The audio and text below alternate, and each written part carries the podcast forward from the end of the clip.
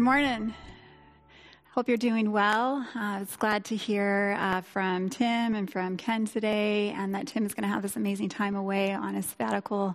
And uh, what a great, a great thing for us to make sure that we are taking rest in this crazy season. So, as I ask, how are you? Lately, I've been hearing more of not necessarily how are you doing, but how are you coping? this season that we're in, the other day, I was really excited to hear that we were in code red, you know, not code purple. Uh, just that hope that we're moving back towards um, a place where we can uh, gather again and get on with our lives in ways that we desire. Uh, but in this season of coping, you know, I've come to realize the ways that I've been coping in this season. And part of that for me is actually um, really organizing things, um, going back through boxes, cleaning things out is something that I can control, that I feel like I have say over. Uh, and in that process, it's been pretty amazing the things that I have um, found in those boxes and taken out. You know, some of them I've I've gotten rid of, right, and, which is great. Uh, some of the things that I found, I look at them and then really repackage them. They get put into a new box with a new label and back into the closet. You know, it's quite amazing how many things that we store up in this life uh, for various reasons, right? But uh, we store them up, we control them, we put them away, make them nice and neat. But it reminds me of the scripture that we are to store up our treasures in heaven. Matthew 6, 19, 21 says, Do not lay up for yourselves treasures on earth where moth and rust destroy and where thieves break in and steal, but lay up for yourselves treasures in heaven where neither moth nor rust destroys, where thieves do not break in and steal. For where your treasure is, there your heart will be also. I'm glad that we get to be together today online uh, so that we can take time to dive in to God's word, to the things that matter, that are eternal. We're in our fourth week of our series, Conversations with Jesus. You know, Ray introduced us to the main focus of the Gospel of John that we may believe that Jesus is the Word of God. He is God who came to dwell with us in the containment of His creation, the flesh.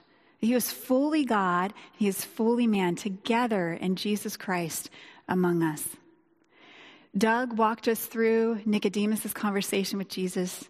He was a Pharisee who came in secret at night to talk to Jesus. And their conversation went into what is being born again, not the natural way, but of the Spirit. And Jesus shared of God's great love, the Father who gave his only Son to us, to this world, that people may believe and be reborn through him into eternal life. And last week, Sam brought us to the well and to the Samaritan woman who was an outcast and who was hiding from the truth of her own life, but also hiding from those around her. And she had in part knowledge, not the fullness, but in part knowledge of the truth of God. But when she faced the truth of Jesus Christ, she responded in belief. And she ended up becoming a truth teller in her community for the one who is truth. Friend, that was chapter four. And from there, we go on and we see that Jesus uh, healed an official's son. We see miracle again of a crippled man at 30 who was crippled for 38 years being healed by the pool of water on the Sabbath. And then Jesus comes in chapter five, chapter 6, he comes in to a place where there are 5,000 people hungry. And he miraculously feeds them with only five barley loaves which is the loaf, the bread of the poor, and two small fish. From there, he walks on water as he's coming to his disciples as they are crossing over to the shore to their destination, Capernaum. And Jesus, as soon as he gets up and it gets into that boat with them, they arrive at the place of their destination. You know, Ray is hosting a series uh, in the midst of this, actually, on Sunday mornings on Zoom, going through the seven miracles in the Gospel of John. I encourage you to join into that group. If there are things in the Gospel that you are reading about and the miracles that you want to understand and dive into the meaning of those and what Jesus is doing, check them out. You can find that on our website. I believe today, actually, Ray is lined up. He's talking about the miracle, the feeding of the 5,000 today. On the timeline of where we're at in uh, John chapter 6, we're going to be in verse 22 through 71 today. In this timeline, the Passover is approaching. Now, this is one year before the Last Supper, that Passover meal that Jesus shared with his disciples on the eve of the cross. You know, and many in the crowd that are here in, in this passage could be pilgrims coming to celebrate this feast, the Passover feast. And remember, at this time, the Jews are underneath the Roman rule, right? And they're in submission to them. And in these times of celebration, it would bring to the forefront, even to the common person's mind, the longing and the seeking for the promised Messiah, the one who's spoken about in Deuteronomy 18:15. It says that he will be a prophet like Moses. It says, "The Lord your God will raise up for you a prophet like me." This is Moses speaking from among you, from your brothers. It is to him you shall listen. So, after the feeding of the 5,000 in the first part of chapter 6, this crowd responds intensely with more, more intense, more reactivity than anything we've ever seen with the other miracles that Jesus did up until this point. In John 6, verse 14 and 15, it says, now, when the people saw the sign that he had done, they said, This is indeed the prophet who is to come into the world. Perceiving then that they were about to come and take him by force to make him king, Jesus withdrew again to the mountain by himself. So, their overall view of the Messiah that they were waiting for, it was very much of a political position, someone that would uh, save them from the, these earthly uh, suppression, uh, the earthly rule. Um, they were looking for, they didn't quite know fully who the Messiah was going to be, but they had this idea and they were looking for him to fill a specific role in their society. And they were about to take Jesus by force after this miracle, the feeding, and make him king. So they were very, it was a self but nationally focused uh, mission of the people. But Jesus' mission goes way beyond that. Before we dive into the rest of this, I want to pray together. Ask the Lord to meet us here, to open up our understanding to His Word. Father, we thank you so much for your great love for us, that you gave your Son Lord Jesus, that you dwelled in the flesh so that you could be seen. We thank you for what you did for us to free us. And we thank you for sending the Holy Spirit so that we could have understanding of spiritual things. We ask for you to open up your word for us today, that we would hear from you and that we would understand not just with our minds, but understand in our spirit and have a response and belief to your words of life. In Jesus' name, amen. All right, so we come to a place where the crowd, uh, they're following after Jesus. The uh, disciples have arrived at the shore of Capernaum, and the people have come, and they came to seek Jesus. And when they found him, this is verse 25, on the other side of the sea, they said to him, Rabbi, which means teacher, when did you come here? Jesus answered them, Truly, truly, I say to you, you are seeking me not because you saw signs, but because you ate your fill of the loaves. Now, the people that came to seek him in the wilderness when he fed them, the 5,000, they came seeking him because the signs that they saw.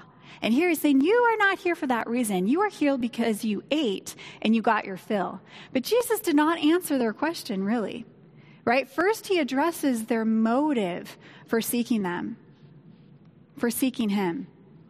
He's pointing something out here to them. We're going to go verse 27. It says, Do not work for the food that perishes, but for the food that endures to eternal life, which is the son, which the Son of Man will give to you. For on him God the Father has set his seal. So he's pointing out right away look, this physical bread, right? Temporal, right? Gets eaten, we digest it, disposed out of us. When it's stored up, it rots, it decays. Jesus is offering them something greater. In Matthew 6, we're reminded, verse 25 tells us not to be anxious about our life, what we're going to eat, what we're going to drink, what we're going to wear. Right? It goes down in verse 31 and 33 says that the Heavenly Father, He already knows that we need those things. You know, Jesus already fed the crowd. God knows that we need food. But He says that we are first to seek the kingdom of God and His righteousness. All these other things are going to be added onto us. So God is putting things in perspective. Jesus is saying, don't, don't seek these earthly things. God knows you need them. Seek the things of God, of God Himself first, the kingdom of God. It says, verse 33. I'm going to repeat that for you. Matthew 6:33. But seek first the kingdom of God and his righteousness, and all these things will be added onto you. Don't put these temporal things first. This is a quote from A.W. Tozer from his book, The Dwelling Place of God. It's an excellent book. I'm uh, going through reading it right now. And he says, From man's standpoint, the most tragic loss suffered in the fall was the vacating of the inner sanctum by the Spirit of God. You see, we all have this place of hunger inside of us, and it's, it's a place where God belongs. Jesus is bringing that spotlight to their greatest emptiness. Not an emptiness in their stomach, but an emptiness in their spirit. Verse 28 Then they said to him, What must we do to be doing the work of God? Okay, they're saying, So what do we do? What work do we do for this food that never runs out? What is it that we do? Jesus says, This is the work of God, that you believe in him whom he has sent. This is the work of God, that you believe in him whom he has sent. Their questions and seeking what they want from Jesus, it's not panning out. He is not conforming to the demands that they have. But they are asking for this miracle food that never runs out. They want to know how to get it. Jesus, he's like, I'm not, I'm not going to fit into your box. Let me tell you. I'm going to tell you the truth. Your job is to believe in him who the Father has sent.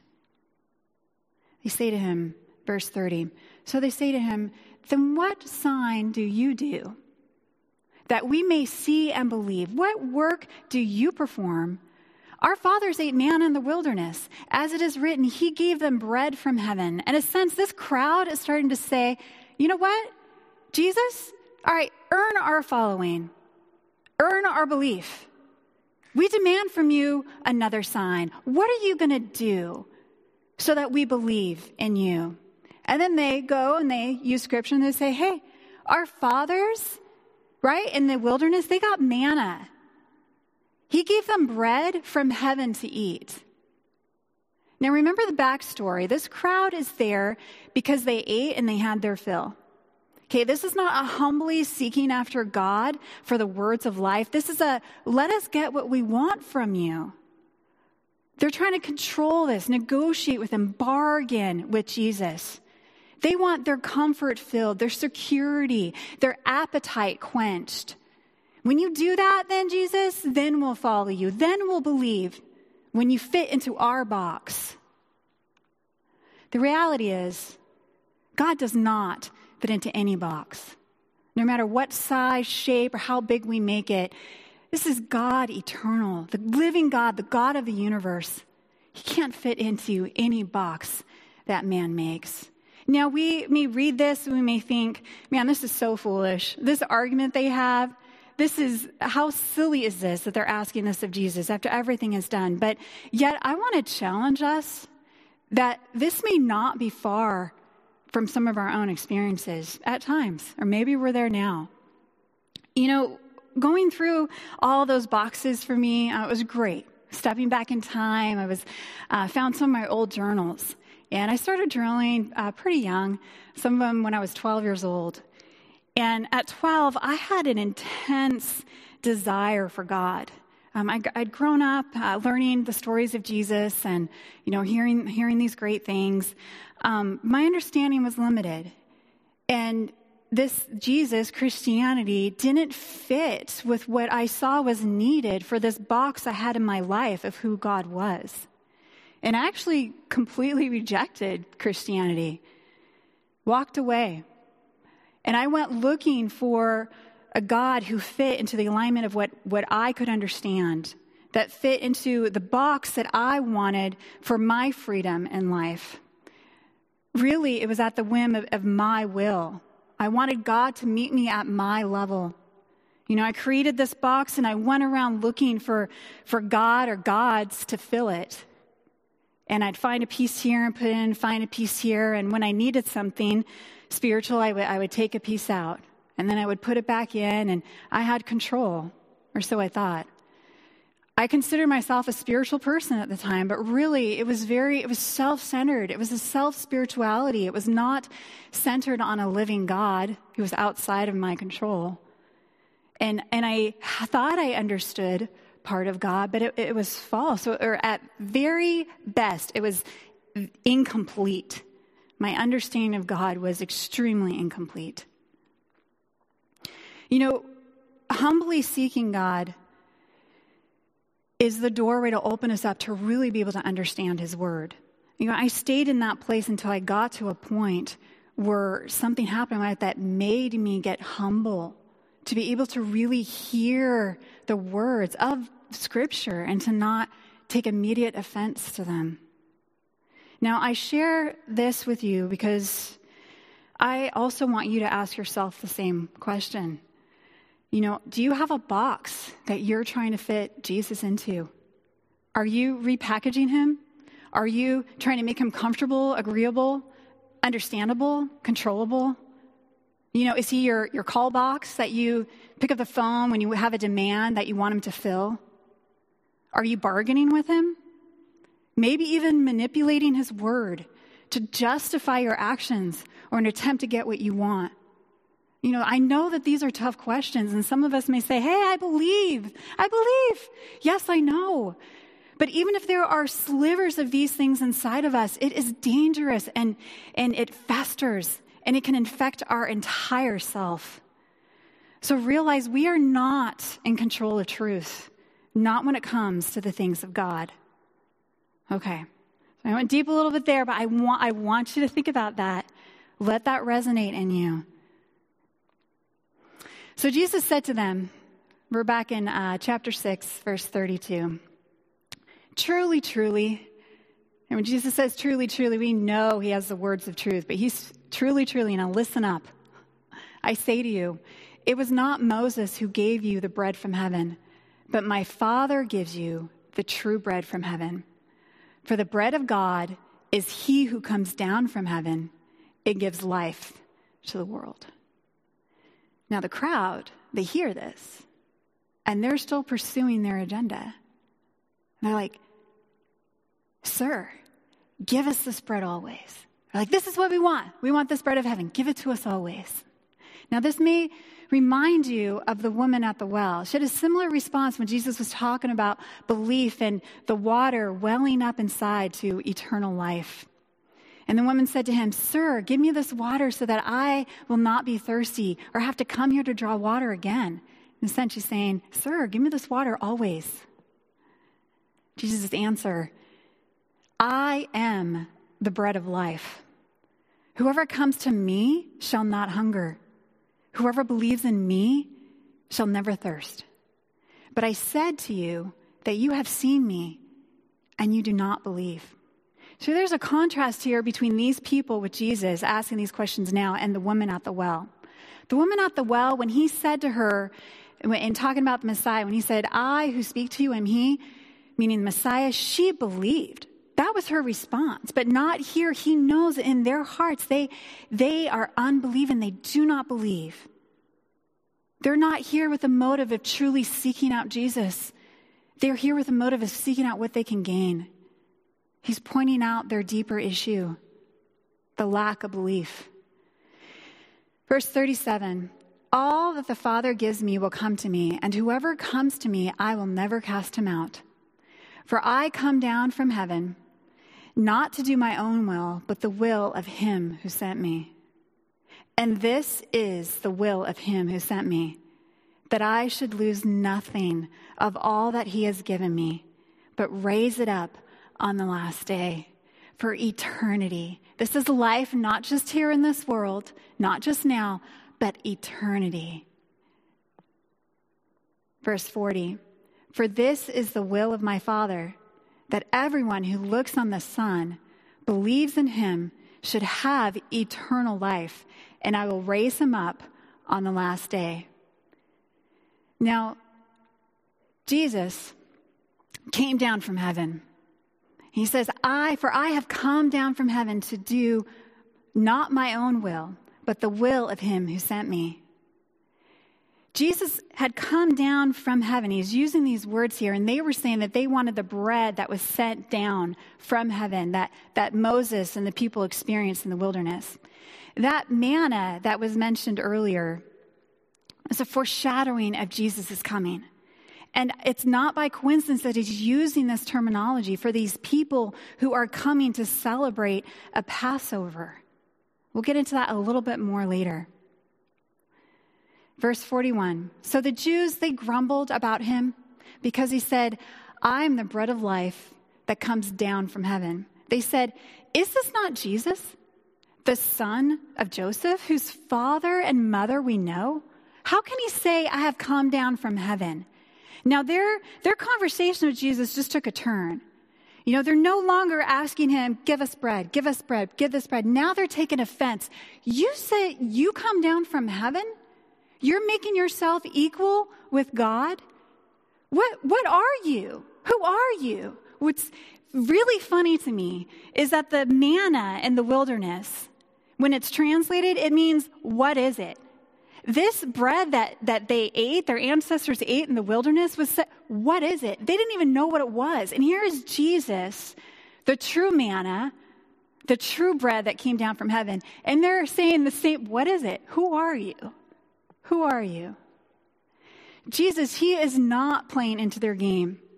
He is about doing the will of the Father. Jesus answered them, Do not grumble amongst yourselves.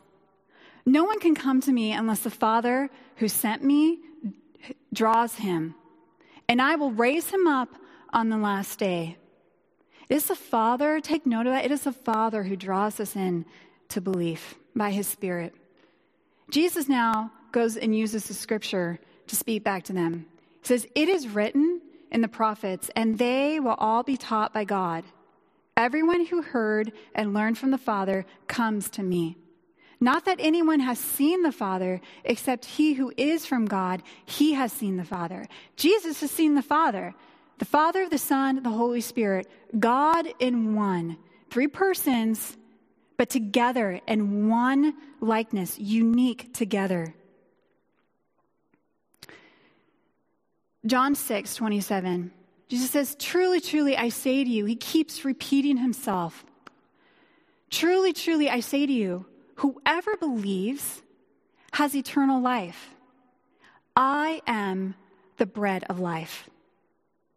Back in Deuteronomy 18 18, that we quoted from that chapter before, Jesus said, or the Lord says, I will raise up for them a prophet like you from among your brothers, and I will put my words in his mouth, and he shall speak to them all that I command him.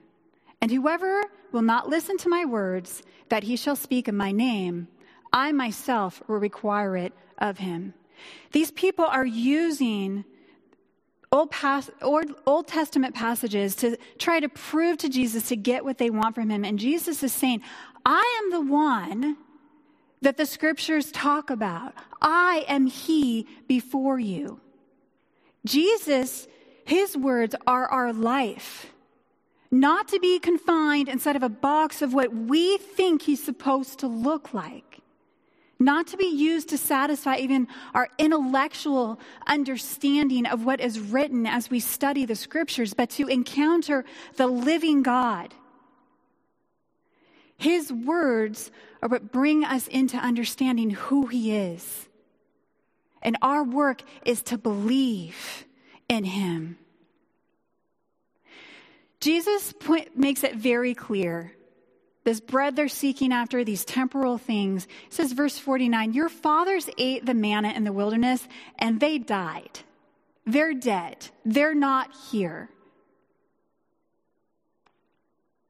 This bread that came down from heaven so that one may eat of it and not die. I am the living bread that came down from heaven. If anyone eats of this bread, he will live forever, and the bread that I will give for, li- for the life of the world is my flesh. He's saying, My flesh. I am the, what is it? I am the bread that came down from heaven. It is me. And not just for your nation, but for the world. Now, his words were hard to swallow. And they're, they're hard for us today. You know, the Christian life, following after Christ and, and having our sustenance in His Word, that He is the words of life that we're to live, live with and, and take in and, and live this life out, live them out into the world around us. Forgiving others, this is, that's hard. Loving our enemies, that's hard. Praying for those who persecute you, yeah, that's hard. When we're asked to go one mile, to, to go an extra, to go two, that can be hard. Turning the other cheek, that's hard. I can go on. The word love itself, really, truly God's love and living out that love, that's hard. It takes sacrifice.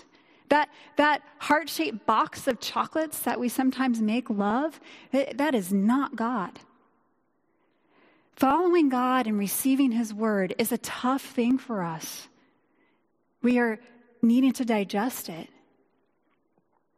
The Jews, after hearing God's word, they could not digest. They didn't want it. They rejected it, wanted to spit it out of their mouth. They disputed amongst themselves, saying, How can this man give us his flesh to eat? Jesus said to them, Truly, truly, I say to you, unless you eat the flesh of the Son of Man and drink his blood, you have no life in you. Whoever feeds on my flesh and drinks my blood has eternal life, and I will raise him up on the last day. For my flesh is true food, and my blood is true drink. Whoever feeds on my flesh and drinks my blood abides in me, and I in him. Whoa. Now, obviously, cannibalism is not promoted, not accepted. This is not what he's saying in that regard. In their head, they're trying to figure out what in the world? How can he give us his flesh? But then he also says, give us his blood. So, I mean, this, this means death.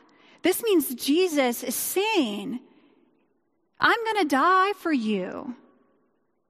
I'm not just giving myself over here in front of you or a piece of my flesh. I'm giving it all. I'm giving my entire life for you. Now, they didn't have the cross yet. Okay, they didn't, they didn't understand, although the Old Testament talked about the cross and talked about the redemption, the atonement of sin, the blood of the lamb that was given, the sacrifices that were given. That stuff is in the Old Testament, but they did not understand what Jesus was saying. They didn't have the cross yet. They didn't understand that. And maybe some of us, even today, maybe we're wrestling with really understanding the cross. Why did Jesus have to give his flesh and blood? I encourage you, go to Hebrews, especially chapter 9, verse 11 through 28. Read about the redemption that we have through the blood of Christ. And also reach out to someone that you see preaching here, to a teacher, a pastor, an elder. We would love to go deeper in that conversation so that you understand the cross, the beautiful cross. You know, over the years, I've had quite a few conversations about Jesus, and some of the people, they actually get to a point where they tell me, just leave the cross out. It's too gruesome. It's too hard to understand. It's too hard to look at.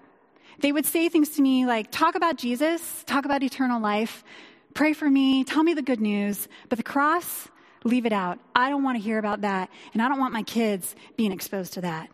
Just the living Jesus. Well, the living Jesus, it's great, yes. I'll tell you about the living Jesus. But our life, our eternal life, the good news for us in the resurrected Jesus, that doesn't happen without the cross. So I can't tell you about the living Jesus without telling you about the cross. Verse 57 And the living Father sent me, and I live because of the Father. So whoever feeds on me, he also will live because of me. This is the bread that came down from heaven. Not like the bread the fathers ate and died. Whoever feeds on this bread will live forever. forever. Jesus said these things in the synagogue as he taught at Capernaum. So this conversation is taking place as they go and they're moving their way to the synagogue. Now remember, these people here, this, they were coming to celebrate the Passover. The Passover was about the blood of the lamb that was slain, and the blood was put over their doorposts so that in their ancestors' homes, that death, when it passed, would pass over them. And that night they ate of the flesh of the, of the lamb whose blood was on the doorpost. They ate of that flesh. And the next morning they had the energy and they were sustained for them actually exiting out of Egypt coming out of bondage, out of slavery, into a place where God was going to bring them into a promised land. And in that place in the wilderness, He miraculously provided for them, yes, manna from heaven, but He also taught them who He was. He spoke to them about His law. He gave them His word, the, His words of life in love. For their sake, He had mercy on them. He put into a place of an atonement for their sins until the final atonement through Jesus Christ would come. And they, as they came into the promised land, they still waited on the Messiah for the ultimate sacrifice to be offered for them. God made a covenant with his people and he kept it. And here before God's people now, in this time, as they're preparing for the Passover, is the true Passover lamb right before them. Jesus is saying these things in the synagogue for others to hear, not just this crowd that followed seeking bread, but for others to hear and discern. Jesus is the one whose blood makes the eternal death pass over us for those who receive him. It is his flesh that was broken and given for us, that we could be free from the bondage of sin and death and have eternal life and know God that we would depend on Him alone, that we would feed on Him and His Word and His sustenance for our life, not just here, but eternal. And here is the God who kept His covenant with them, standing before them. And one year later, He would be standing, actually not standing, He would be hanging before them on a cross, giving His flesh and His blood for them. Now, the crowd, they were done asking questions at this point. His words were too hard. That conversation with Jesus, it was over. Jesus was canceled. The outcome, I said, This is too hard. Verse 60. Many of his disciples heard it and they said, This is too hard. The scene. Who can listen to it? But Jesus, knowing in himself that his disciples were grumbling about this, said to them, Do you take offense at this? Then what if you were to see the Son of Man ascending to where he was before? This is hard for you to understand my death. It's going to be hard for you to believe my resurrection. In this, verse 63, it is the Spirit who gives life. The flesh is no help at all. The words that I've spoken to you are spirit and life. But there are some of you who do not believe, for the Jews knew For Jesus knew from the beginning those who did not believe and who it was who would betray him. And he said, This is why I told you that one can come, that no one can come to me unless it is granted him by the Father. After this, many of his disciples turned back. They no longer walked with him. So Jesus said to the twelve, his intimate close, Do you want to go away also? Jesus' words are sometimes really hard for us in our life. You know, we realize that it's not God that we can fit into a box, but we actually find ourselves that we are the ones inside of that box a box of unbelief, a box of, of realizing we are trapped in our own understanding, our own limitations. And God wants to come and, and He offers us life to open up that box, that we would come in to faith and belief in Him, that we would truly be free. But it takes a surrender, a holy surrender. Jesus here, He's a personal, our personal God. And this question here is it's a vulnerable question. Do you want to go away as well? Simon Peter answered him, Lord, to whom shall we go? You have the words of eternal life, and we have believed and have come to know that you are the Holy One of God. Church, may we remain. May we make that decision a conviction in our heart that we remain with Him even when we don't understand, even when His teachings are hard. We're going to wrestle, yes, and that's okay but may we wrestle with him. Jesus says, It's those of you that hear my words and does them. It is he who loves me. He says, When you love me, we come. And God Himself comes and makes His home with us. Jesus answered them, Did I not choose you, the twelve? and yet one of you is the devil. He spoke of Judas, the son of Simon Iscariot, or, for he, one of the twelve, was going to betray him. Jesus, he's not about getting everybody to follow him. He's not going to bend and do the will of people just to get to prove to them that he has earned their following. He has earned our following because of the cross.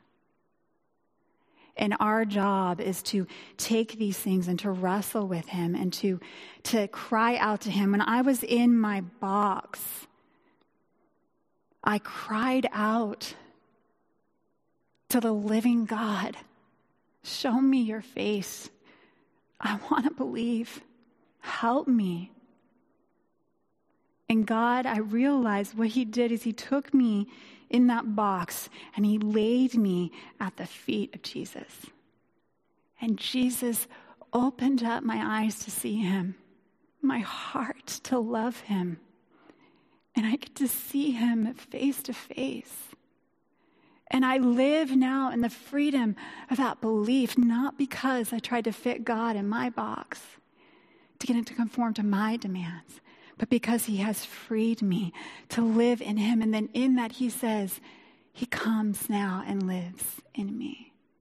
The very thing that I sought after and wanted so desperately, recognizing that I had an emptiness in my spirit. Through all of that and coming to surrender, he did his work. He was faithful for what the Father called him to do, for my life, for your life. May we be faithful to do the work he has called us to do to know him and to believe in him. Let me pray. Father, we thank you for your word. We thank you for the gift of faith. We thank you that you are patient with us as we wrestle with the hard things. We thank you that you come to give us life. May we surrender ourselves to you. May we come to a humble place knowing we need you, that we are broken and sinners and separated from you. And may we even give in our place of faith, would we give you continued access to all of us in our redemption of our entire life in you. As we walk it out here, God, and we thank you for the eternal life that we have forever with you. Help us, Father, to speak your words, to be filled with you, to speak your truth, Lord, to take you in and to, to live you out in this world who also desperately needs you and has the same hunger in their spirit. In Jesus' name, amen. Amen. We're going to go into a time of communion.